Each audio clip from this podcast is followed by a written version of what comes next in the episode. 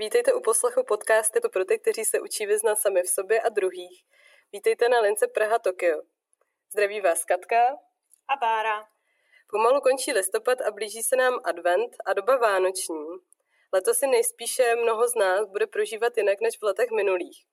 Ale věříme, že pro většinu z nás je to stále doba, kdy jsme se blíže s rodinou a kdy se rodina dostává do centra naší pozornosti. Dnes bychom vám proto rádi nabídli možnost se nad fungováním rodiny v dnešní době zamyslet spolu s naším dalším hostem, kterým je psychoterapeutka a publicistka Eva Labusová.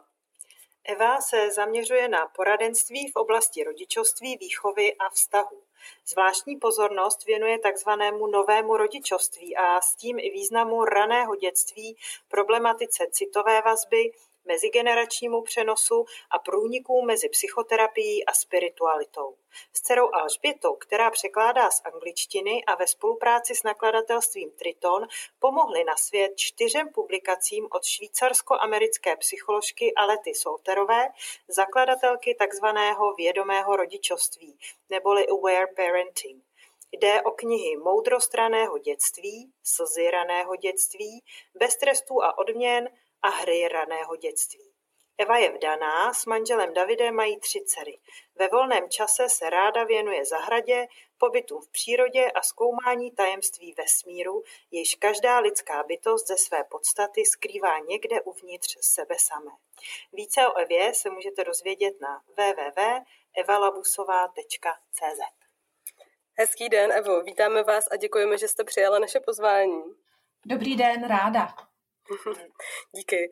Já se pustím do první otázky. Jak se, Evo, podle vás změnila role rodiny ve společnosti a její váha za, dejme tomu, posledních 150 let, protože se určitě vyvíjí, ale abychom měli srovnání, kde se dnes nacházíme? Tak nevím, jestli dokážu sáhnout přesně o 150 let zpátky, ale samozřejmě obecně viděno těch změn je mnoho a jsou naprosto zásadní.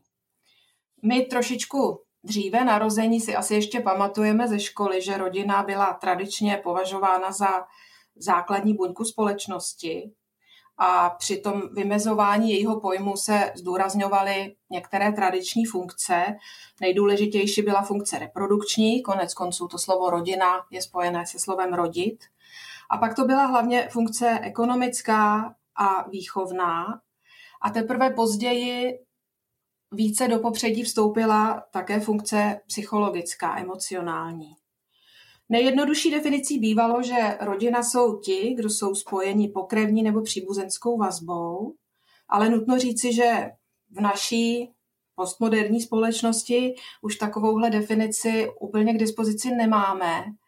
Mimo jiné i proto, že nejsou schopni se na ní dohodnout ani odborníci. Musím říct, že na některých konferencích tématu věnovaných to bývá docela mela, když se mluví mm-hmm. o tom, co je to vlastně rodina. Takže mm-hmm. se používají všechny možné definice, včetně takových, že třeba mi nikdo nemůže zabránit, abych se za rodinu považovala já a můj pes.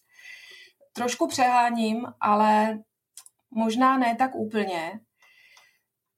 Považuji za pozoruhodné i to, že přestože si s tou rodinou dneska tak jako pohráváme a s tou nutností její existence, stejně jako třeba s nutností existence manželství, zacházíme mm, docela mateř, ma, macežsky, tak eh, je pozoruhodné, že když se lidí zeptáme, co je pro ně v životě nejdůležitější, co je na vrcholu toho pověstného žebříčku hodnot, tak ta rodina a párový vztah se pořád ocitají v popředí.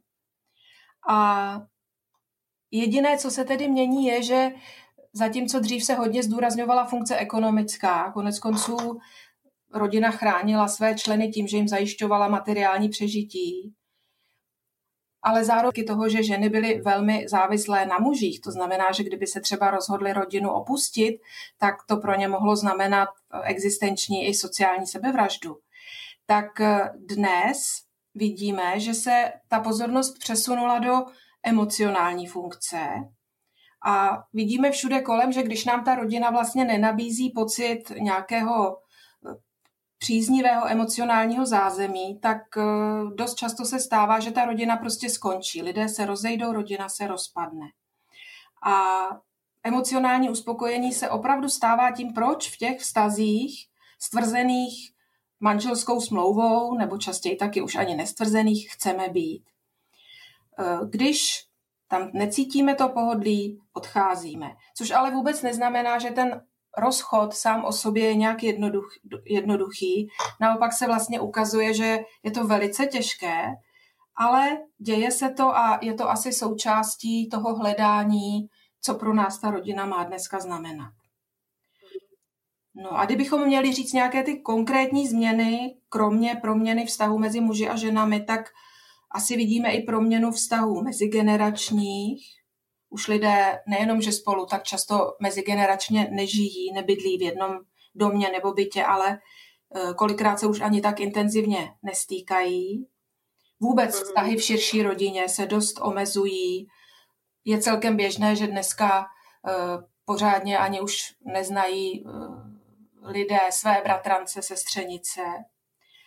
Možná je to trochu jiné ve městech a na venkově. Je to dáno i tím, že rodina se někdy i rozeseje po světě. Mnoho lidí žije třeba v dalekém zahraničí a podobně. Uh-huh. Typické je i to, že mnoho rolí, které dříve plnila rodina, tak dnes plní stát nebo různé neziskovky. Zase je pozoruhodné, že se to zejména týká těch nejkřehčích, nejzranitelnějších okamžiků v životě rodin, jako je třeba zrození, smrt nebo péče o nejmenší děti. Úplně klíčové je, jakým způsobem se předávají informace z generace na generaci, takové to know-how o životě. Myslím si, že jsme asi poprvé v historii v situaci, kdy staří jsou v takové podivné zvláštní situaci, kdy je poučují vnoučata, nebo mohli by je poučovat, vy jste poučovali A celkově ta moudrost stáří jako by nějak zůstávala vyset ve vzduchoprázdnu, protože ten životní styl se proměnil natolik, že zkrátka, aby se vzájemně potkali, tak se musí ty generace trochu snažit. To vše je ještě okořeněné silným individualismem, takže vidíme, že lidé se třeba rozhodnou, že ani do manželství nevstoupí, nebo se rozhodnou nemít děti. O to víc akcentují své pracovní, osobní nároky, a všichni se taky nějak vypořádáváme s tím, čemu se říká teror příležitostí nebo infobiologická nedostatečnost. Jinými slovy, jsme tak zahlceni možnostmi a informacemi, že kolikrát vůbec nemáme možnost eh, se v tom nějak vyznat, takže řešením bývá dobrovolná a nějaká hm, taková abstinenční eh, záležitost typu vypnu se, budu offline, budu dobrovolně skromná, nemusím být u všeho. Protože když tohleto se nenaučím, tak se z toho taky dost často můžu ocitnout na pokraji nějakého zhroucení. A je mimochodem moc důležité tohle učit i děti. Když jsme u dětí, tak bych možná ještě zmínila, že se nám proměnilo takzvané normativní zanedbávání. To je takový uh, kulturní mm-hmm. výraz, který znamená, že vždycky jsme v historii viděli, že se společensky děly věci tak nějak akceptované, přijímané, přestože směrem k dětem mohly být dost poškozující mm-hmm. nebo mhm. směrem k potomkům. Vy třeba dříve běžná věc, že rodiče určili, koho si dcera veme za manžela, nebo eh, se určilo, co bude syn dělat, protože prostě musí převzít živnost po otci. Tak to mhm. naštěstí už pominulo, aspoň z velké části, ale zase se nám objevují nové formy tohohle toho normativního zanedbávání. Řekla bych, že tou vůbec asi nejrozšířenější je katastrofální nedostatek času, který mají rodiče na své děti. Ne, že by toho času bylo dřív nějak víc, ale eh, dneska, když ty děti necháme jaksi na pospas jim samým, tak to, k čemu sáhnou, není, že by šli někde běhat po lese, ale prostě si pravděpodobně pustí mm, před sebou nějakou obrazovku, nějaký displej a to teda dětskému mozku opravdu dobře nedělá. Hmm, hmm. Jo. Dostáváme se k tomu, že teda v centru pozornosti je i vlastní rodičovství. O tom asi v tomhle rozhovoru budeme ještě dál mluvit, že zkrátka rodičovství prochází úplně revoluční proměnou a mm, víc, víc o rodinném životě přemýšlíme a u mladé generace dokonce vidíme, že se nám trochu paradoxně k některým těm opominutým nebo už rádoby opuštěným formám rodinného soužití vrací ve smyslu, že je třeba zajímají genealogie jejich rodů, nebo se vracejí k rituálům zásnub, svatby, eh, chtějí nové rituály okolo příchodu dětí na svět nebo okolo eh, úmrtí. Vidíme úplně nové, pohřb, úplně nové rituály třeba okolo pohřbů. Mm-hmm. A to vše se ještě děje vlastně za velké pozornosti věnované svému nitru, vnitřní práci, pocitům nějaké smysluplnosti eh, našeho života. Takže je možné, že třeba i ta rodina a manželství v tomhle nakonec zase najdou eh, nějaké východisko, že přehodnotíme, k čemu vůbec rodinu potřebujeme, ale nic se neděje hm, samo od sebe. Hm, obávám se, že si to budeme muset poměrně tvrdě odpracovat. Mm-hmm. No, mění se nám výrazně i vlastně zapojení těch jednotlivých eh, členů rodiny v poslední době. Jak, jak vy se díváte na, na změnu role matky vlastně v dnešní době a uh, otců? No, změnila se taky naprosto zásadně, což souvisí právě s tou proměnou vztahu mezi pohlavími, mezi muži ženami. Co je specifické, je to, že vlastně už není k dispozici nic, co by bylo takzvaně dáno nebo předepsáno, jako tomu bylo dřív. Uh-huh, To znamená, že vlastně každý jeden pár hledá svůj vlastní způsob, jak to budou dělat, jak se o role, o úkoly podělí. Praxi vidíme, že někde je to tradičnější, to znamená, že muž dál chodí víc do práce, vydělává, zajišťuje rodinu, když je malé dítě, žena s tím dítětem zůstává doma, více věnuje domácnosti, ale to je model, který je totálně nepřijatelný pro jiné páry, kde vidíme, že hmm. muži už chtějí být víc doma, chtějí se věnovat dětem, chtějí třeba vařit a ženy zase nechtějí, aby mateřství přerušilo nebo zrujnovalo kariéru. Takže se v těch někdejších dříve daných mužsko-ženských sférách všelijak střídají a to opravdu není vždycky snadné a vyžaduje to, aby spolu ti dva velmi dobře komunikovali, aby se jeden do druhého vcitovali, aby eh, právě nenechávali na nevědomé úrovni třeba promlouvat nějaké ty zastaralé stereotypy, v nich jsou třeba ještě podporováni svými rodiči. Eh, za důležité považuji i zdůraznění toho, že přeci jenom pořád na území rodinných vztahů je to žena, která vždy investuje o něco víc, protože těhotenství, porod a kojení jsou i nadále výhradně ženskou záležitostí. A to teda o zá, jde o záležitost, kterou si ta žena odžívá na dřeň, na vlastním těle. Mhm. A mám někdy pocit, že ta doba rovných příležitostí uh, sice oprávněně připomíná nutnost ty vztahy mezi pohlaví, pohlavími dále nějak zrovnoprávňovat a vyzývat muže, že mm, mají poloviční uh, povinnost pečovat o domácí sféru, když ženy uh, odpovídajícím způsobem se angažují v té sféře profesní ale zároveň ta vzájemná zaměnitelnost pohlaví mm, je někdy prezentována způsobem, který podle mého názoru žene spíš do pasti ty ženy a ne ty muže. A to z toho důvodu, že děti, domácnost eh, nám nějak pořád zůstává víc na bedrech žen a někteří muži se vlastně i nadále dopouštějí některých patriarchálních přešlapů ve smyslu je to tvoje věc, jak si to v domácnosti uděláš, eh, jak si to hlídání dětí zajistíš.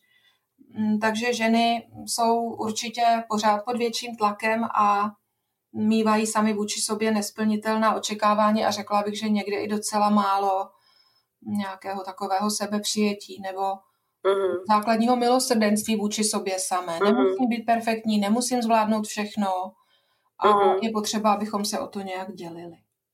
Nějaké laskavosti k sobě eh, samému, že? Nebo sama. Přesně tak. A ještě co jsem si všimla, myslím si, že mm, teď to mm, poměrně rezonuje to téma, že matky dneska ještě, jak je to vlastně společnost orientovaná na výkon, tak velmi často soutěží mezi sebou. Tak jako ne třeba ano, úplně vědomě se... je velké téma. Mm, velké mm. téma je to taková, řekla bych, jedna z nejrozšířenějších mateřských neuróz. Mm-hmm. A mm, to spočívá vlastně v tom, že tím perfekcionismem, jako kdyby žena sama sobě ospravedlňovala svoji existenci. Když nebudu mm-hmm. perfektní, tak je se mnou něco špatně. Mm-hmm. Jenom pozor na to, že když se takto ty ženy soustředí na svůj perfektní výkon, tak mohou vypadávat ze hry potom jednak ty přirozené potřeby dítěte. Dítě nepotřebuje perfektní matku, potřebuje mm. dost dobrou matku, která zároveň ho vlastně i učí zacházet s těmi nedokonalostmi v životě mm. vlastním příkladem. Takže mm, asi bych před mateřským perfekcionismem docela varovala. Mm-hmm, To si budeme připomínat. Ano, to se, to se obě jako máme budeme připomínat. Díky za to. Já bych se uh, s vámi ráda Evo, podívala na další otázku. Jak uh, se tedy podle vás, a vlastně my jsme to téma otevřeli v dnešní době, matky tedy cítí? Jakou má mateřství podporu? No, je to velice různé. Mm-hmm. Řekla bych, že úplně obecně viděno žijeme ve velmi dobré době, protože máme svobodu volby a asi se shodneme, že ani na té úrovni materiální nebyly nikdy lepší podmínky než dnes. Jenomže to nám právě kazí fakt, že nám přibývá žen s úzkostmi a depresí a matek, které jsou ve své roli velmi znejistěny. A to ještě vlastně mm, mm, se nemluví mm, teď v tuhle chvíli o tom, kolik matek máme v opravdu těžké životní situaci, v rozvodovém konfliktu, mm. v konfliktu s otcem, v konfliktu třeba o alimenty.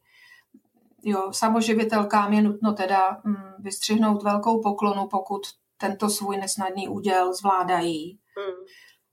A to jde taky ruku v ruce s tím, jak se chová pracovní trh, který, řekla bych, je pořád k matkám málo vstřícný, nenabízí příliš mnoho sdílených umenšených úvazků, všeobecně znám je problém s nedostupností jeslí, školek a už jsme mluvili o tom, jak málo zatím funguje mm, pohled na to, že péči o rodinu si muži a ženy mají nějak napůl sdílet.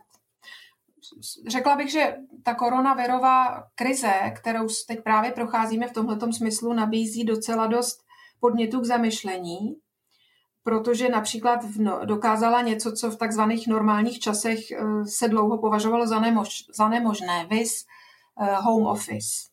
Mm-hmm. Jo? Takže um, ukázalo se, že pracovat z domova mm, je pro mnoho žen velmi dobré a setkávám se s tím, že oni sami teď eh, vyzývají své zaměstnavatele, aby i až korona pomine, jim ty home office zachovali, protože to umožňuje daleko lépe slaďovat soukromý a profesní život. A zároveň je výmluvné, jak někteří zaměstnavatele nebo ty HR manažeři jakoby uvízli v nějakém starém čase, protože prostě mm, jim připadá, že když ta žena bude pracovat z domova, tak se bude flákat. Mm-hmm. Takže vidíme mm. ten střed starého a nového pohledu. A já osobně teda v tomhle smyslu rodiče velmi podporuji, jen ať to na těch pracovištích říkají, a ať se připomíná, že povinnosti péče o rodinu jsou srovnatelné v potřebě respektu s povinnostmi profesními. Uh-huh, uh-huh. A kdybych se ještě měla vrátit k těm pocitům z mateřství, tak tady se vlastně ukazuje, že vedle těch vnějších podmínek eh, velmi rozhoduje i něco, čemu bych eh, říkala nějaké vnitřní prožívání. To, jak já sama to svoje mateřství vnímám. Mm, tady do hry hodně vstupuje to, že rodičovství už není samozřejmost, jako tomu bylo dřív. Uh-huh. Že přibývá lidí, pro které volba být rodičem eh, je docela těžká, protože zjišťují, že vlastně se jim to dítě do života moc nehodí No a nebo se jim tam vejde, ale zase právě je to spíš ta příležitost pro ten perfekcionismus, pro uspokojování nějakých osobních ambic rodičů, což je docela prekérní situace. Takže my v té praxi vidíme, že nejspokojenější matky jsou ženy, které spontánně po mateřství toužily, dítě mm. přijímají se vším všudy, navzdory všem potížím, které to pro jejich život přináší. A hodně čerpají z té psychologické polohy mateřství. Jo? Že vlastně sami pro sebe v něm spatřují jedinečnost a hodnotu, která je obohacuje. Mm-hmm. A to jim vlastně pomáhá, aby byly vnitřně nastaveny na to, že zejména v tom křehkém údobí raného věku dítěte jsou připraveny i něco takzvaně obětovat. Teď jsem si vědoma toho, že to slovo oběť v mnoha zastáncích genderové rovnosti budí hněv, ale říkám to s tím, že obětí nemyslím ten úkorný, nežádoucí pocit, že prostě musím zatnout zuby a musím to vydržet a musím něco obětovat, ale mám spíš na mysli nějaké takové vnitřní pochopení, že nemůžu mít v životě všechno, že je poměrně pro mě úlevné, když v tom křehkém raném věku dítěte něco mám na prvním místě a vím to, takže buď je to to dítě a pak akcentuju svoje mateřství, nebo je to moje profese a pak se teda aspoň postarám o to, aby to dítě bylo dobře zaopatřeno mm, nějakou jinou péčí. Mm-hmm. A dostáváme se i k tomu poměrně kontroverznímu tématu, jak to teda vlastně s tím raným věkem je. Jo, nakolik je to časově podmíněné, velmi senzitivní období, kdy potřeby dítěte jsou nějak specifické, neodkladné. No a vidíme, že u těch žen, které to berou jakože ano, jsou to dva, tři roky života dítěte, které tady pro ně budu, takže ty to nějak mývají snazší. Uh-huh. A já bych teda řekla na základě zkušenosti profesní i osobní, že když připustíme, že ten raný věk v sobě skrývá určitou závislost, kterou jako rodiče pokryjeme, tak mm, paradoxně, čím více závislostí dítěti v raném věku dovolíme, tím dříve je zdravě nezávislé uh-huh. ve svých pozdějších údobích. Uh-huh. No, uh-huh. takže, uh-huh. ano. To je, to je moc hezká myšlenka, protože um, třeba já osobně se setkávám s tím zase, jak je tam ten uh, lehký mezigenerační uh, rozkol a jiný pohled na věc, že zřejmě v těch předchozích generacích byl opravdu ten tlak na to osamostatňování toho malého dítěte poměrně to je, velký. To je teda velká kapitola. Hmm, Myslím, hmm. že k tomu se ještě určitě by bylo Dostaneme. dobré vrátit. Jo? Ano, ano. Asi bych připomněla, že právě při, přibývá žen, a nebo vlastně i mužů. Nemůžu říct jednoznačně, že jsou to jenom ženy, protože muži se nám dneska zas na druhou stranu někteří mnohem více angažují v té domácí sféře a přibývá těch, kteří si vlastně uvědomují, že e, péče o vztahy a domov je nesmírně důležitá energeticky náročná činnost. Já se nebojím říct dokonce práce, Uh-huh. Jejíž význam ale dnes je hrubě podceňován, takže podle toho nám ty vztahy a domovy často vypadají. Uh-huh.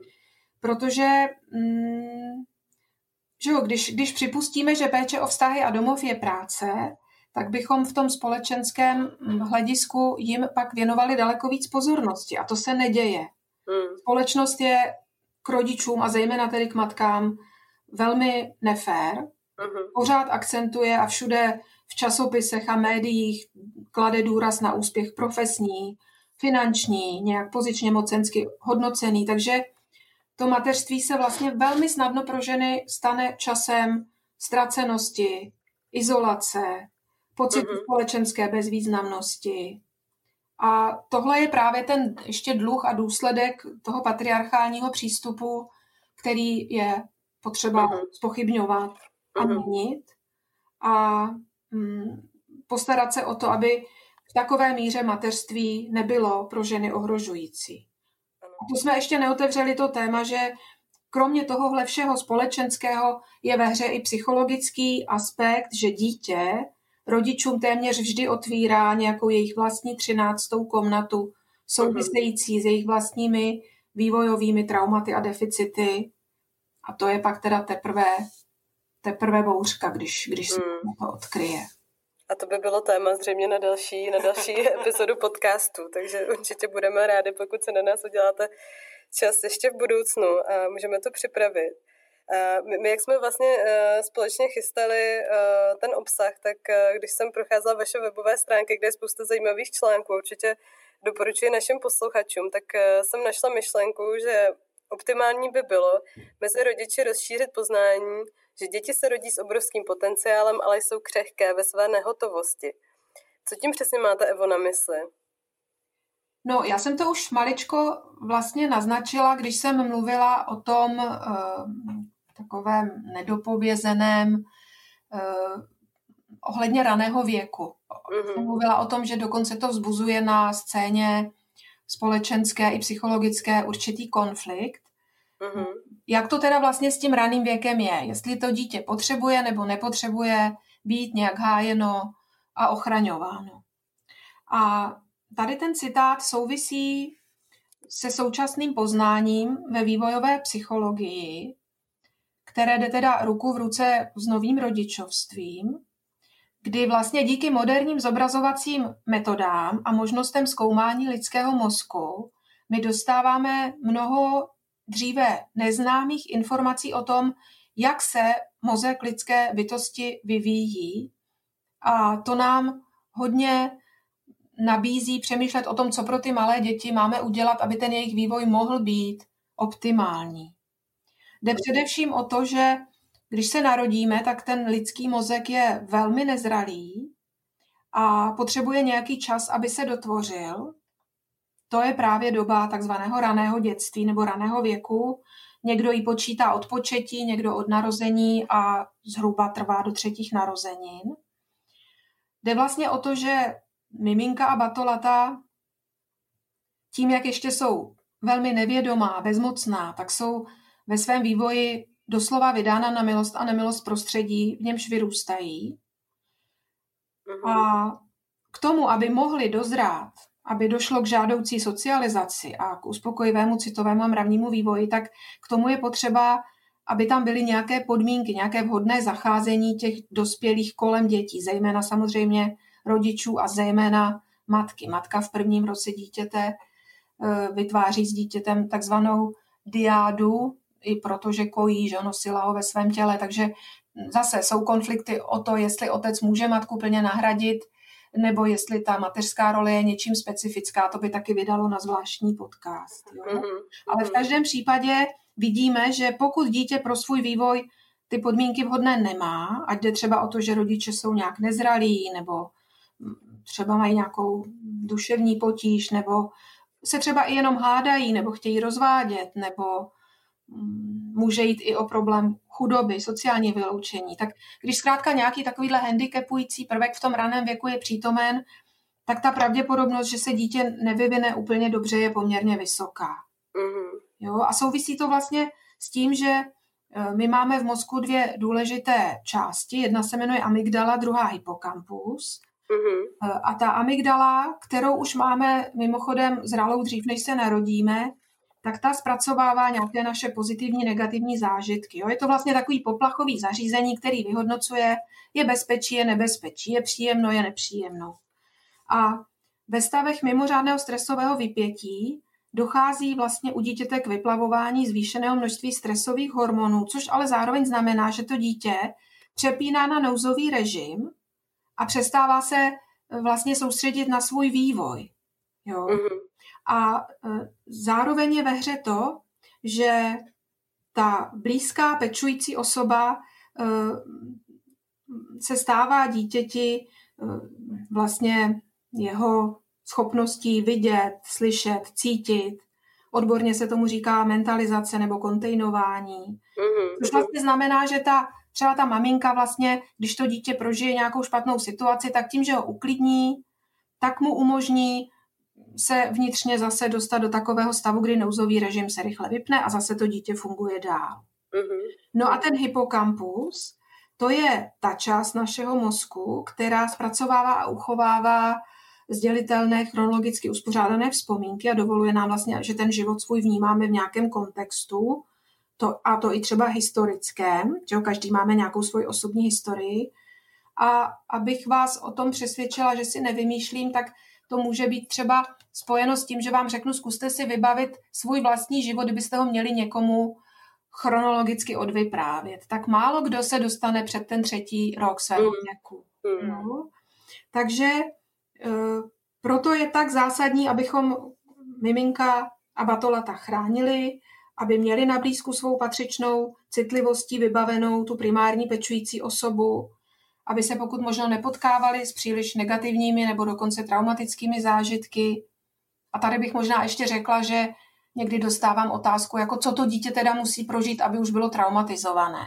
Mm-hmm. Na, na to já odpovídám, že e, taková jednoznačná odpověď ani neexistuje, protože i u dospělých vidíme, že jejich nervová soustava je velmi různá a to, co je pro někoho zdravou, příjemnou výzvou, je pro druhého trauma. Mm-hmm. Takže právě proto je důležité i ty naše malé děti hodně pozorovat, vnímat, jak se k výzvám staví a jednou třeba s takovou o, o, velkou, jednou z takových velikých výzev je, když má dítě nastoupit do nějakého institucionálního zařízení nebo někdy i jen být v péči jiné osoby, než na kterou je zvyklé, tak vidíme, že ty děti reagují velmi různě. Jo? A když prostě vidím, že to mimino nechce, nebo zejména to batole se brání ještě tomu nástupu do té školky, tak pak by to pro mě asi uh, byl signál, že hm, je dobré zvážit, jestli opravdu už to dítě eh, do toho prostředí vydám cizího a takového, které už nebude mít takový čas a možnost jako věnovat se těm signálům toho dítěte, anebo jestli třeba ještě tu práci o půl roku odložím a s tím dítětem doma zůstanu. Tohle je mimochodem téma, se kterým ženy velmi, velmi často chodí ke mně do poradny, mm-hmm. protože už nějak jako začínají víc a víc cítit, že uh, raný věk je v životě každého dítěte pouze krátkodobou záležitostí a když ho jednou promarním, tak už nemusím vlastně nikdy dostat šanci to napravit. Byť samozřejmě zase nechci tvrdit, že pokud jsme to štěstí neměli, jakože vlastně většina lidí si z toho raného dětství něco odnáší, tak že už bychom s tím nemohli nic dělat. Můžeme s tím pracovat, ale už je to nezměrně složitější. Eh, ta psychoterapie stojí čas, stojí peníze a mhm. stojí, nutno říct, i docela jako hodně eh, určité vnitřní práce, často bolestivé. Takže mhm. mluvím o tom raném věku proto, že si myslím, že zaopatření jeho potřeb je velmi důležitou prevencí.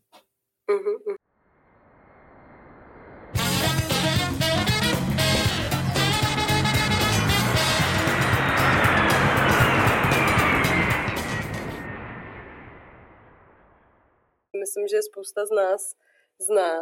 Jak je těžké vystoupit eh, z toho stínu své vlastní výchovy, eh, kterou jsme si my jako děti prošli? No, já bych řekla, že to mm, určitě není snadné. A hodně to souvisí s tím, o čem jsme už mluvili. Totiž s tím, jak jsme nebo nejsme vyladěni na ten raný věk. Uh-huh. Historicky viděno mm, na něj lidstvo v našem kulturním okruhu rozhodně vyladěno nebylo.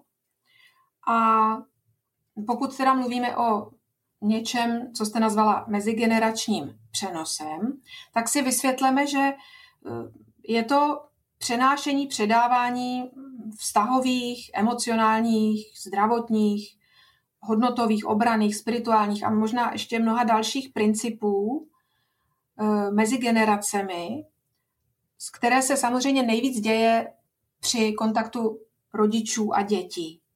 Jo? Takže mm, Mezigenerační přenos je to, co si neseme ze svého dětství, nebo mm, mezigenerační přenos taky ještě úzce souvisí třeba s traumatem, které se může stát i jindy než v raném věku a přesto eh, s tím naším vnitřním prostředím hodně zamává. Jo? Mhm, Ale mhm. obecně jako příklad bych uvedla, že může jít o situace v našem životě, kdy už se tedy staneme rodiči a řekneme si, tohle já svýmu dítěti určitě nebudu dělat, protože jsem to sám nesnášel, když jsem byl dítě. Mhm. A ejhle, já najednou zjišťuju, že přesně to dělám, mhm. a nebo to teda nedělám, ale jdu do úplně opačného extrému, což z hlediska negativního působení může výjít úplně na stejno. Příklad, nebudu teda zanedbávající rodič, který si nebude dítěte všímat, ale aniž to chci, tak se stanu rodičem tak měkkým a bezhraničním a liberálním, až to dítě vlastně velmi rozmazlím a tím mm-hmm. ale vlastně taky poškozuju. Mm-hmm. Když eh, jsme mluvili o pláči, vzteku, hněvu, vzdoru a dalších problematických emocích, tak je nutno říct, že vlastně právě tyhle ty emoce jsou jakými si katalyzátory Eh, toho mezigeneračního přenosu v tom smyslu, že ten způsob, jakým jsme zvyklí s nimi zacházet, nás vždycky zavede zpátky do naší vlastní minulosti, do našeho raného dětství. Mm-hmm. A zase jde o to, že když je nám rok, dva, tři, tak eh, z vývojového hlediska nejsme dost zralí na to, náš mozek není dost zralý na to, aby byl schopen sebereflexe, aby byl schopen sebevnímání, aby byl schopen seberegulace. Jo, jsme prostě ještě z vývojového hlediska zcela pochopitelně takové asociální osůbky, hodně narcisticky zaměřené, bez schopnosti ovládat vlastní emoce.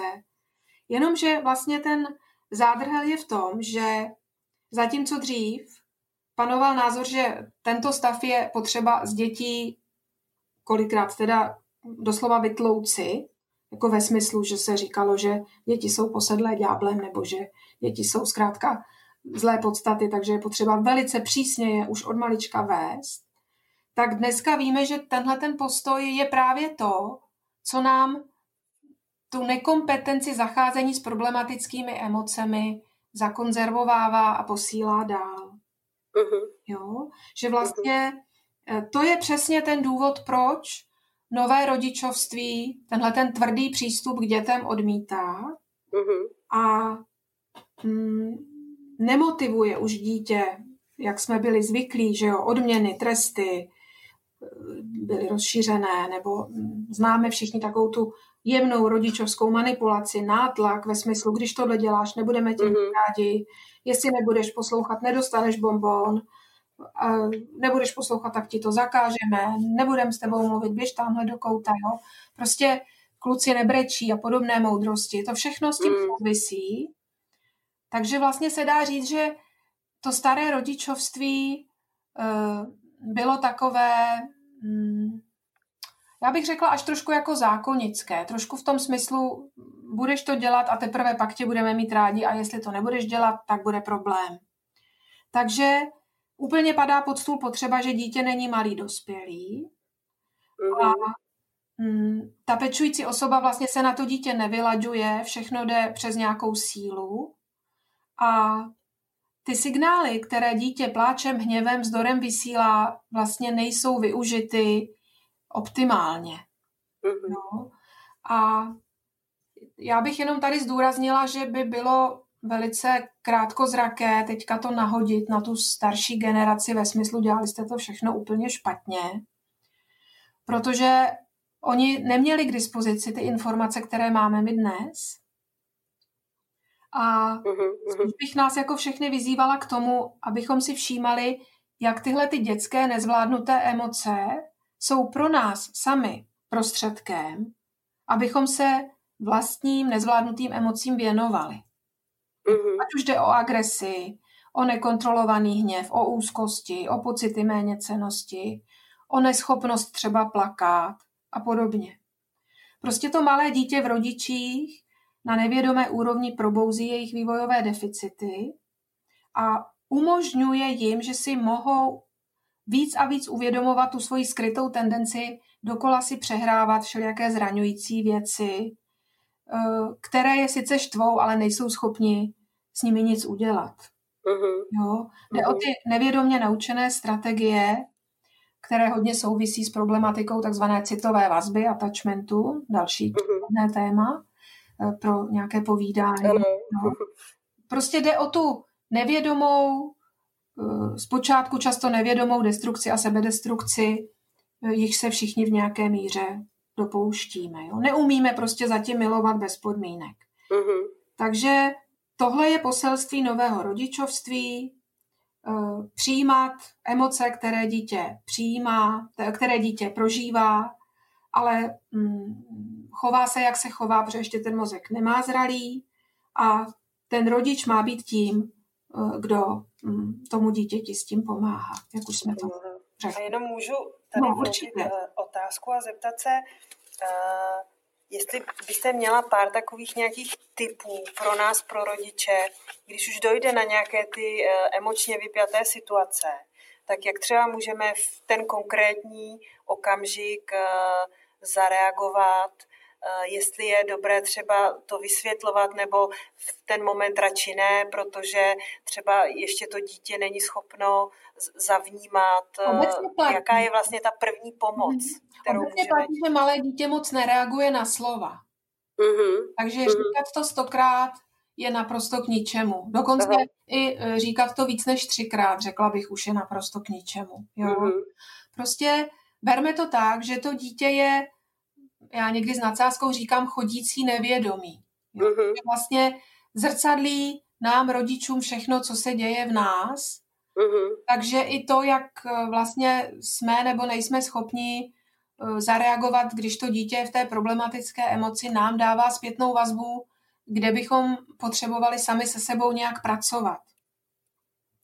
Takže řekla bych, že nejdůležitější vlastně je paradoxně, když to dítě stropí nějakou scénu nebo, nebo pláče a já už si s tím nevím rady, když vlastně jako matka jdu zpátky k sobě, nebo jako otec jdu zpátky k sobě a říkám si, proč tak strašně nemůžu vydržet, jak mi tady to dítě řve, nebo hmm. proč mě tak hrozně vytočí, když to dítě si dovolí tady sebou plácnout na zem a stropit ten klasický batolecí záchvat vzdoru. Hmm. Jo? A hmm. jakmile tohle to začnete s lidmi rozebírat v nějakém terapeutickém procesu, tak hmm. řekla bych, že skutečně bez výjimky se dostanete k tomu, že je tam něco, co ten dospělý sám neměl možnost prožít, když byl dítě, a nebo to má případně spojené s nějakým traumatem, že byl zapláč nebo za vzdor byt, vylučován, trestán. Jsou rodiny, kde se prostě nesmělo plakat. Mm. Tam jako umře prostě klíčová osoba, klíčový člen rodiny a nepláče se, protože to prostě se u nás v rodině nedělá. Jo? Takže mm. tohle všechno se pak v lidech štosuje a když je příležitost to pustit, tak to přichází teda k vypouštění a to právě s těmi miminky a batolaty velmi zažíváme. Mm-hmm. Jo? Mm-hmm. Já bych se jenom chtěla zeptat, děkujeme moc za to vysvětlení. Kdy je ta hranice eh, toho věku dítěte, kdy v podstatě ono už začne na ta slova reagovat, už si to můžeme dovolit zhruba, samozřejmě odhadem. No tak uh, asi když už to dítě samo ten jazyk začíná víc používat, mm-hmm. proto mm-hmm. je ten jazyk už vlastně uh, tím mm, prostředkem, kterým se chápe světa. Mm-hmm. V tom raném mm-hmm. věku prostě dítě se chápe světa skrze své primární pečovatele, přes samo nemá vědomí probuzené. Mm-hmm. Ale já bych teda řekla, že možná klidně až do nástupu do školy je pro to dítě daleko důležitější prožitek a mm, komunikace jiná než verbální, což souvisí vlastně i s tím, že dítě se během prvních 6-7 let i zabydluje ve svém těle a to logické myšlení mm, se teprve startuje. Mm-hmm. Jo, proto taky doporučuji nepřehánět to s nějakou intelektuální zábavou, mm. nepřetěžovat dítě kroužky mm. a především ho teda neposazovat v nadměrné míře před žádné displeje, mm. které ten dětský mozek zhypnotizují a ten vývoj, to sebeuvědomění, sebecit eh, výrazným způsobem brzdí. Mm-hmm. Díky moc. Eh, vy už jste to eh, zmínila, nebo jste o tom začala hovořit, ale jenom abychom si to doplnili, co znamená takzvané nové rodičovství a jak se díváte případně na další moderní přístupy, hm, jako aha rodičovství, nevýchova a podobně, to, co v posledních době vydáme, mm. slycháme. No tak to nové rodičovství je vlastně nový koncept rodičovství, ale má různě po světě eh, v našem kulturním okruhu mnoho, mnoho názvů. Jo, já sama jsem se v různých knižních průvodcích na rodičovských webech nebo na konferencích a seminářích už setkala hm, s mnoha názvy. V Čechách je třeba známé, protože je sdílen našich českých uh, autorek právě nevýchova nebo rodičovství s respektem, ale existuje i rodičovství vědomé. Tady mě jenom napadá, jak jsme už zmínili na samém začátku tu knížku, tu poslední knížku, ale ty Solterové hry daného dětství, ta ještě nevyšla, ta teprve mm-hmm. tři na trhu. Takže Aha. vědomé rodičovství snad je díky, díky těmto knihám docela známé. Pozitivní, efektivní, attachmentové, kontaktní, intuitivní, instinktivní, mm-hmm. přirozené, aktivní a tak dále. Takže ten, to názvosloví je velmi různorodé, ale všechny koncepty nového rodičovství vycházejí z toho, že výchova má reflektovat novodobé poznatky o vývoji a potřebách dětského mozku a zahrnovat to, o čem jsme mluvili. Jo? Že uh, jde o nějaký vlastně proces evoluce vývoje lidského vědomí, který zahrnuje právě i přístup nejmladší generaci a motivovat tu svoji výchovu ne už tou silou, tím tlakem, tím násilím, odměnami, tresty, ale soustředit se na to, že to hlavní, co vlastně nám pomáhá dítě motivovat, je láskyplný vztah, který mezi sebou máme vzájemně a který, když se máme rádi, tak vlastně je tou nejsnazší cestou k tomu, abychom si nedělali nic zlého a nepříjemného. Uh-huh. Jo? Ale samozřejmě, že v těch prvních letech života je tohle ze strany dítěte velmi omezené, protože to dítě ještě nemůže nic moc nabídnout. Pouze teda vysílá ty signály, kterými nás dospělé přivádí k naší vlastní vnitřní práci.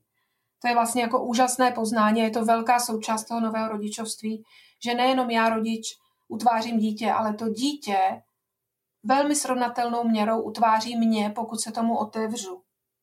Jo. Uh-huh. A je teda samozřejmé, že e, tenhle jiný postoj k rodičovství vyvolává poměrně hodně napětí a konfliktů, jednak v soužití mezi partnery uh-huh. a jednak v soužití mezigeneračním. A to v situaci, kdy vidíme, že prostě buď jeden nebo druhý v páru, nebo teda starší, mladší v tom mezigeneračním kontextu, jsou zastánci jiných výchovných koncepcí. To takzvané staré rodičovství je velmi ještě na scéně. Bohužel hmm. vidíme, že ty rady typu nechte dítě vyřvát, nebo když zazlobí, tak mu prostě jednu plácněte. To, to, to jako vidíme dokonce ještě i u některých dětských psychologů nebo, nebo dětských lékařů. Mm-hmm. Přestože z hlediska toho poznání uh, i vědecky ověřeného už, už je to něco, co nefunguje. Jo? A já tady nechci mluvit samozřejmě úplně jako nějaký dogmatik, jako že když mm. tě jednou plácnu, tak jsem mm. rodič totálně selhal. Mm. No, nebo pro, prostě naopak, jako bych viděla, že tahle ta různá drobná uh, provinění proti tomu novému rodičovství jsou dobrá k tomu, že můžu líp reflektovat, co sama cítím, když to udělám. Jo? Protože mm. mnoho rodičů řekne, no já jsem ho já jsem ho plácla, ale pak jsem vlastně cítila, že to bylo moje vlastní nějaký emoční vychýlení, že kdybych to, to rozhodnutí dělala v chladném rozpoložení, tak ho neplácnu, protože ho být prostě nechci. Mm-hmm. No? A tohle to je o to citlivější pro tu starší generaci, asi především proto, že uh, jednak oni vědí, že ta jejich doba nebyla vůči mm. rodičovství. Teďka mluvím třeba o, o té generaci dnešních prarodičů nebo mm-hmm. žijících praprarodičů, jo? protože mm-hmm. k ním doba opravdu nebyla, nebyla moc dobře eh, nakloněná. Vezměme si, jak se rodilo, jak se děti mm-hmm. do jeslí, včetně týdenních mm-hmm. jeslí, jak se vlastně nekojilo, jak se nechávali děti vykřít. Mm. Jo, prostě vlastně to byla celá plejáda Eh, všelijakých eh, opatření nebo výchovných postupů, které z dnešního hlediska fakt jsou přežité a pro to dítě poškozující. No, takže pro, pro tuto generaci je to i velice bolestivé a člověk disponuje něčím, co nazýváme obraný mechanismus. Když se mám konfrontovat s něčím, co je pro mě velice nepříjemné, no tak to první, co já udělám, je, že to odmítnu. Odmítnu hmm. to vidět. Jo? Ale Zároveň teda bych řekla, že ta mladší generace už je dost asertivní dneska a citlivá na to, aby, mm, aby ty svoje rodiče, případně prarodiče, dokázala nějak konfrontovat. A my třeba v té naší společné práci často hledáme způsob, jak to udělat, abychom tu starší generaci úplně neuzavřeli. Jo? Jak to udělat citlivě? Aby se ta starší generace taky otevřela tomu, že i když může mít subjektivně pocit, že toho v té výchově hodně vlastně pokazila, takže vlastně jako to malé dítě dává zpětnou vazbu svému rodiči, tak i to velké dítě dává zpětnou vazbu svému rodiči. A to, co ty vztahy léčí, je vlastně ten růst v lásce. To, že si dovolíme přiznat, že něco nebylo správně, že připustíme, že kdybychom dneska tu volbu jako staří měli, tak bychom mm. věci dělali jinak. Mm. Už bychom mm. třeba to dítě do těch jeslí tak snadno nedali, nebo bychom si to dítě v té porodnici tak snadno odnést nenechali. Prostě oni to nevěděli.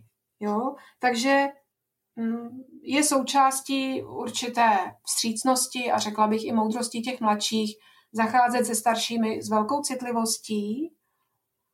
A jediné, jediný tak, jediná taková věc, kde moc nedoporučuji velké kompromisy a kde jsem velmi na straně těch mladších je, mm-hmm. když starší generace si osobuje právo významně zasahovat a mluvit do života těm mladším, právě i ve smyslu, děláš to blbě, já jsem tě takhle vychovala a taky zvěrost a podobně, jo. Takže prostě ano.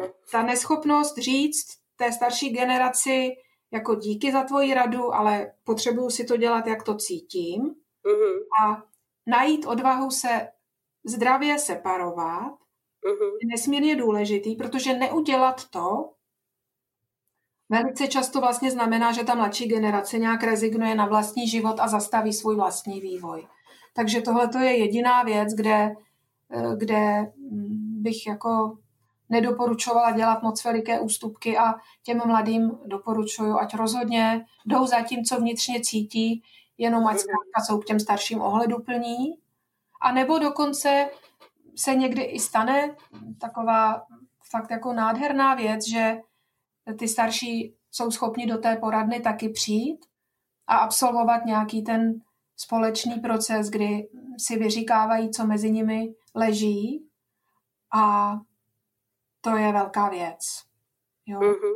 A je mm-hmm. zajímavý, že se tam často jde hodně do minulosti daného rodu, dostáváme se k praprarodičům, kolikrát i už dávno mrtvým, jo, dáváme si dohromady vlastně tu rodovou historii a vidíme, kolik různých patologických věcí se třeba v těch rodech táhne opakovaně, mm. jo, nebo mm. dějou se tam věci, které když o nich najednou začnete mluvit, tak, tak vidíte, že to není všecko tak tajemný a zastřený a že pracovat s těmi rodinnými tabu je naopak velice hojivé a přispívá to k tomu, že začínáme lásku, vztahovost chápat v novém smyslu, už ne tedy v tom pojetí, že mm, jde vlastně o nějaké skoro až obchodní vyměňování typu něco za něco a mm, končí doba manipulace, kritiky, popírání pocitu, odpírání náklonosti a takového toho klasického vztahového ubližování, včetně fyzických trestů.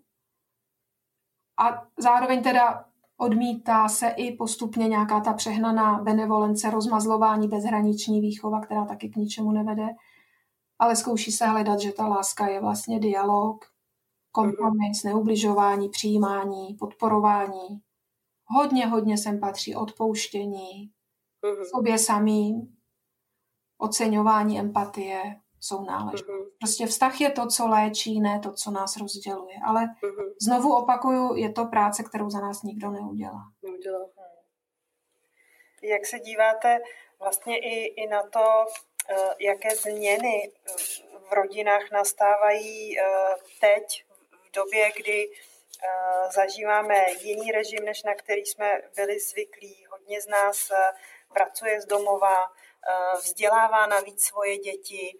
Eh, vidíte vy třeba, že máte nějaký nárůst poptávce v klientele, že to, že to má na lidi nějaký vliv. Eh, jak se na to díváte?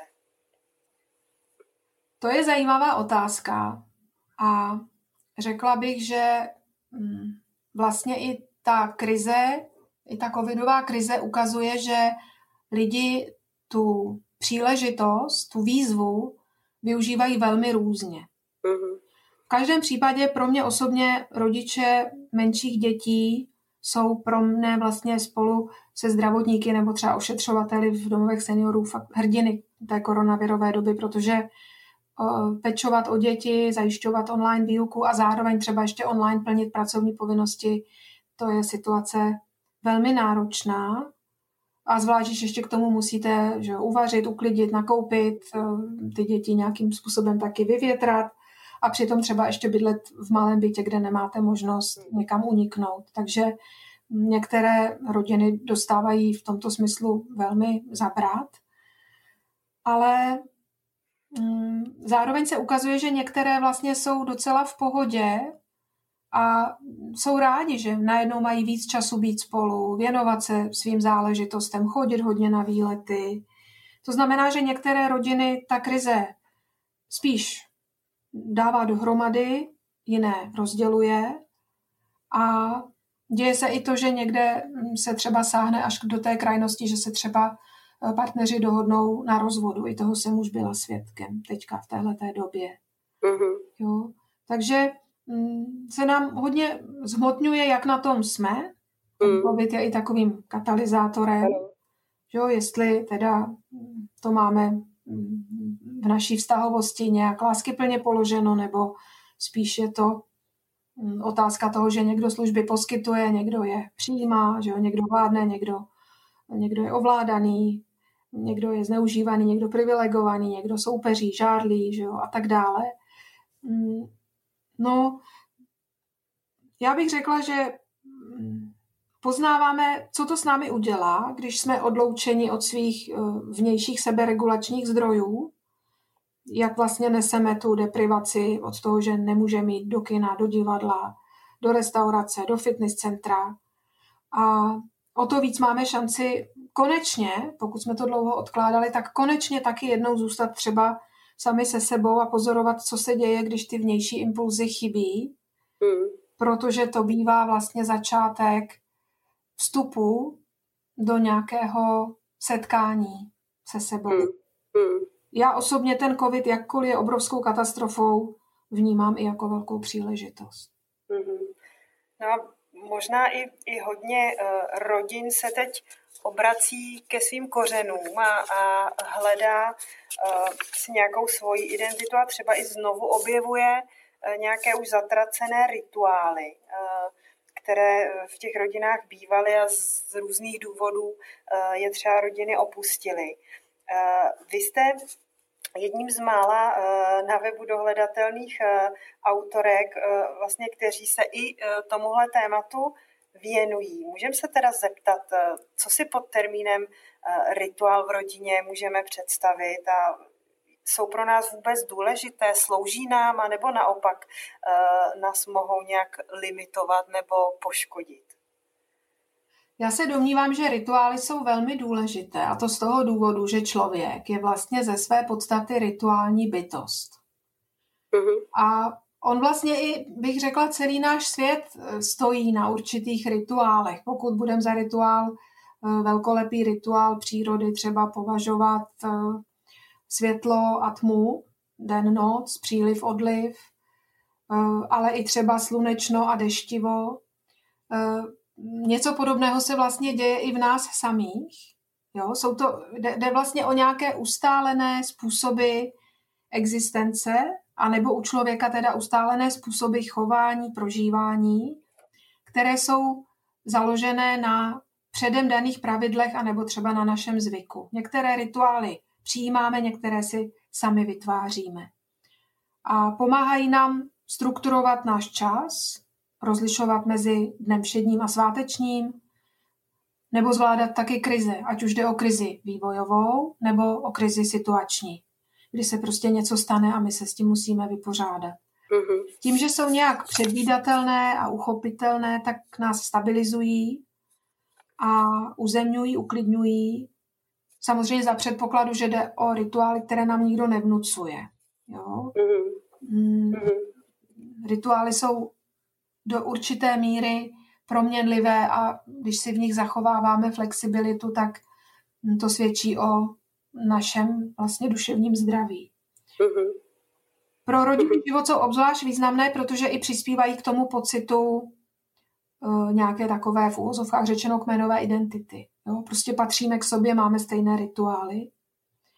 A zároveň bych řekla, že jsou úplně naprosto důležité pro rodiny s malými dětmi. Malé děti jsou velmi rituální bytosti. Mhm. Díky rituálům se zabydlují v životě a všichni víme, jak je důležité skrze rituály dítě uklidnit, uspat, zapojit do domácích prací třeba, mhm. nebo i právě je učit prožívat rozdíl mezi svátečností, všedností. Mhm. Takže myslím si, že je docela škoda, že mm, s těmi rituály dnes nezacházíme vždycky úplně dobře, hodně, hmm. zanedbáváme hodně, jich prostě necháváme úplně zmizet. eh, psychoterapeuti připomínají, jak je obtížné a fakt jako s velkými důsledky třeba pohlížet třeba na to, že rodiny už dneska spolu nestolují. Eh, v rodinách se přestává vařit. Eh, každý si to jídlo odnese před svou obrazovku v mnoha rodinách, nebo jsou rodiny, kde pořád hraje televize a není čas si ty rodinné rituály spojené se stolováním nebo se sdílením eh, zkušeností dál užívat. Mm-hmm. Jo? Takže nám vypadává ze života to, co nám dávalo stabilitu, o co bylo možné se opírat. A bohužel to vidíme i na těch rituálech toho vývojového nebo situačního charakteru. Vezměme si, kolik třeba lidí zůstává eh, nepohřbených, jo? že si urnu nevyzvede, nebo, mm-hmm. nebo nebo urna zůstává doma, to jsem ale, no, ale tak to bych už já považovala za novodobý rituál. Aha, no, to, aha. Že si, to, že si dovolím tu urnu mít doma aha. a že vlastně si toho svého mrtvého teda třeba dám, nebo, nebo se setkávám s tím, že si lidi zřizují malé takové soukromé hřbitůvky, když mají větší zahradu. Nebo mm-hmm. si koupí menhir a, a ten popel svých mrtvých uh, dávají do toho kamene, nebo mm-hmm. vysadí strom a popel pod něj vysypou na vlastní zahradě. Mm-hmm. Všechno už jsou vlastně nové rituály. Mm-hmm. No, podobně ty rituály vidíme na začátku života, kdy mnoho lidí už ten porod potřebuje prožít mnohem vědoměji. Mm-hmm. Nášejí si domů placentu, vracejí se k různým rituálům přivítání dítěte do společnosti a tak dále. Jo? Mm-hmm. Takže tomu, tomu bych fandila. No a mm, No a to už nás přivádí k tomu, že se nám uh, pomalu blíží svátky, což uh, pro mnohé uh, je období mnoha rituálů. I když letos to asi se budeme lišit oproti, oproti letem minulým díky dané situaci. Takže asi budeme potřebovat být vynalézaví a, a hledat nějaké nové uh, rituály, protože ty staré pro nás nebudou úplně dostupné. Možná budeme mít víc času pro sebe a za ne tolik času vlastně budeme moci trávit asi ve společnosti, na, na bohoslužbách, kulturou, tak jak jsme byli zvyklí. Dopadne na nás možná i samota. Jak, jak se s tím vlastně můžeme vyrovnat a které ty rituály si je dobré podržet eh, a, a které naopak eh, oželet, eh, co nového zkusit a pozvat do života. Mm, to je pravda, že asi dostaneme příležitost některé rituály přehodnotit mm. a mm, nebo budeme nuceni se s nimi rozloučit, protože nebudou dostupné. Asi je víc než jisté, že letošní Vánoce budou ne tak materiálně, ale možná spíš nehmotně vyhraněné ve smyslu, že setkávám se s tím, že lidi říkají, že se třeba letos vzdají do nějaké míry dárků a budou přemýšlet o jiných formách, jak se vzájemně obdarovat, právě protože není možno jít do obchodu a kupovat a, a internetové obchody jsou poměrně dost přetížené. Tak ano, podporovala bych nás všechny v tom, abychom hledali nějaké nové způsoby, a abychom si připomínali, že snaha nějak úplně vehementně trvat na tom, co musí být, nám může zabránit využít toho, co nám ta nezvyklá situace přináší. Mm, určitě je pravda, že v tom lockdownu máme nějak šanci jít víc k sobě, o tom jsme už mluvili.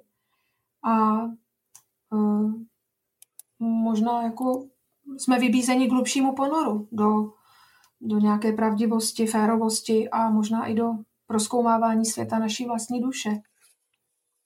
A ta eh, duše, eh, co, co pro vás vlastně, eh, nebo jak vy byste ji definovala, protože máme mnoho psychologických, teologických definic, jak, jak ji vnímáte vy? Ano, je pravda, že podobně jako neumíme definovat rodinu, tak, tak nemáme vlastně žádnou jednoznačnou definici pro duši. Mm, já bych to asi zbytečně nekomplikovala. Z mého pohledu je duše prostě naší spirituální podstatou. Umožňuje nám navázat spojení s tím, co přesahuje naší pomývost, naši smrtelnost a co vlastně v sobě nějak zahrnuje věčné v nás ve fyzickém dočasném světě. obrazně řečeno je to takový kompas, který nás může přivést k vyspělejšímu lidství. Mm-hmm. Bible mluví o novém člověku v nás, který se rodí, když toho starého odložíme. V psychologii se potkáváme s pojmy vyšší já, bytostné já. Obecná spiritualita mluví o božství v nás. Ale i když do toho mm, tyto věci tak spirituálně nechceme mm, přímo zatahovat, tak prostě stačí říct, že ta duše je zdroj naší, hlubiny, naší hlubinné moudrosti a potřebujeme s ní být ve spojení, abychom měli pocit nějakého i vyššího smyslu v životě a často nás vlastně kontakt s duší velmi zbavuje strachu, úzkostí, marných úsilí. Vánoce v tom našem okruhu jsou hodně spojovány samozřejmě s Ježíšem Kristem, ale i když pro nás nutně Ježíšek není Kristus, tak bych řekla, že nás vlastně všechny vyzývá, archetypálně nás vyzývá, abychom otevřeli svá srdce a bez ohledu na světonázor se snažili mm, nějak láskyplně otevřít svému okolí ve smyslu, že popřemýšlíme, kde v našem osobním životě jsou různé konflikty, kostižery, které nás vlastně zbavují radosti nebo pocitu smyslu. Mm-hmm. Vánoce jsou příležitostí přemýšlet, jestli třeba se s někým nemůžu usmířit, nebo když jsme u té rodiny, jestli někde není nějaký příbuzný, se kterým jsem fakt dlouho nebyl, nebyl v kontaktu, nebyla, protože jsme se pohádali a možná by bylo docela přímo mu zavolat. Jo? A vlastně uvědomit si, že to nedělám nutně kvůli tomu druhému, ale dělám to i kvůli vlastně. sobě, protože mm. mě to detoxikuje mm. vnitřní prostředí. Mm-hmm. Takže využijeme času, že jo? Vidíme, že někdo bude nadále jenom naříkat, nadávat, přejídat se, nebo případně utíkat mm-hmm. seriálů a, a jiných no, takových záležitostí, ale já se docela potkávám hodně s tím, že lidi naopak čtou, nebo si mm-hmm. to přejí nějaký online kurz v tanci, ve cvičení, v kreslení. Mm-hmm. Někteří lidi třeba zkusili nové recepty, zdravě jí, meditují. Poměrně rozšířené je to, že se projde domácnost a vyhází se, co není potřeba. Mm-hmm. Jo, mm-hmm. takže šance tu jsou. A co se týká té osamělosti, no tak hm, tam je to tak, že my někdy taky máme takovou sebedestruktivní tendenci upadat do role, že jsme největší oběť na celém světě a tu svoji osamělost si vlastně tak trochu pěstujeme. Mm-hmm. Takže by stálo za to jí maličko proskoumat, jestli e, si ten stav nějak jako nehýčkáme vlastně, protože nám to sladkobolné pocitování opuštěnosti e, je docela příjemné. Hmm, připustme, že osamělost pramení z toho, že Eh, buď se nějak odmítáme s druhým otevřít, ale někdy taky se vlastně odmítáme otevřít sami sobě. Uh-huh. Víme, že potkat své lepší já stojí docela dost nasazení. Potkat své vnitřní dítě může taky znamenat, že k němu přicházíme přes zpracovávání nějakých svých eh, obsahů právě z různých zranění, ať už mezigeneračních nebo traumatických. Takže bych asi si dovolila hodně nabídnout tu možnost pokusit se zanořit do vlastního nitra, mm-hmm. zkusit se zeptat, kdo vlastně jsme nebo kým být chceme. Mm-hmm. A je taková zkušenost, že když tohleto člověk upřímně udělá, tak on z toho nitra najednou začne dostávat odpověď. Mm-hmm. A i to bych řekla, že je vlastně velké kouzlo Vánoc, že můžeme mm-hmm. najít toho velmi potřebného dobrého přítele v sobě samých, ale to předpokládá, že popřemýšlíme, co dlužíme v odpuštění třeba sobě samým nebo v péči. Jestli se umíme přijmout i se slabostmi, mluvili jsme o tom perfekcionismu, že jo? Uh-huh. Jestli u těch starších lidí za tou tvrdou skořápkou se třeba neskrývá hodně bolesti. Takže asi jako je důležitý si připomenout, že to, jak máme nastaveny vztahy s druhými, vždycky hodně vypovídá a zrcadlí situaci, vypovídá o situaci a zrcadlí nám toto situaci, jaký vztah máme sami k sobě. Takže možná bychom Vánocům letos v tom omezeném způsobu prožívání mohli dovolit, aby nám toto darovali a připomněli. Mm-hmm. Díky moc za to. A my se blížíme ke konci rozhovoru a, a když, jsem, když jsme společně připravovali tento rozhovor, tak jsem našla uh, moc hezký citát na vašich webových stránkách, o který bych uh, poprosila vás, jestli ho můžete uh, závěrem zmínit. Mm, je to citát, já teda už teď nevím, ze kterého to je článku, ale ano. to na těch mých webovkách někde bude. Součást dnešního úspěšného rodičovství je poodejít z velkého světa a vytvořit si svůj malý svět. Nebát se někdy i docela razantně přerušit přebujelou výměnu informací, vypínat mobil, říct si, tohle pro mne není, uvědomit si, že nepotřebuji přečíst tolik knih, navštěvovat všechny semináře, být u všeho, ale potřebuji být víc v tichu, sledovat, kdy je ve mně klid, kdy neklid a nechat se vést tím, co zevnitř přichází. To je nejspolehlivější, vrátit se ke své vlastní kompetenci a připravovat si kabát šitý na míru mě, který bude můj a nikoli cizí. Moc děkujeme za krásný závěr, díky. A, a také děkujeme za váš čas a za přijetí pozvání do našeho podcastu. Já děkuji vám. Byla díky jsem moc ráda, že jsme spolu mohli mluvit. Děkujeme tak ještě jednou. Děkujeme, děkujeme Evo. A my jenom na závěr uh, řekneme, že uh, další informace, uh, kdy vlastně lidé mohou vyhledávat v rámci nebo rodinném soužití či mimo něj a zajímají, zajímají je témata spojená s těmi, které dnešní epizodě padly, tak je najdete znovu ještě opakuje na vašem webu www.evelabusová.cz a my vám z linky Praha Tokio přejeme klidné a spokojené prožití adventu i svátků vánočních v kruhu rodinám. Těšíme se na vaše názory, otázky, postřehy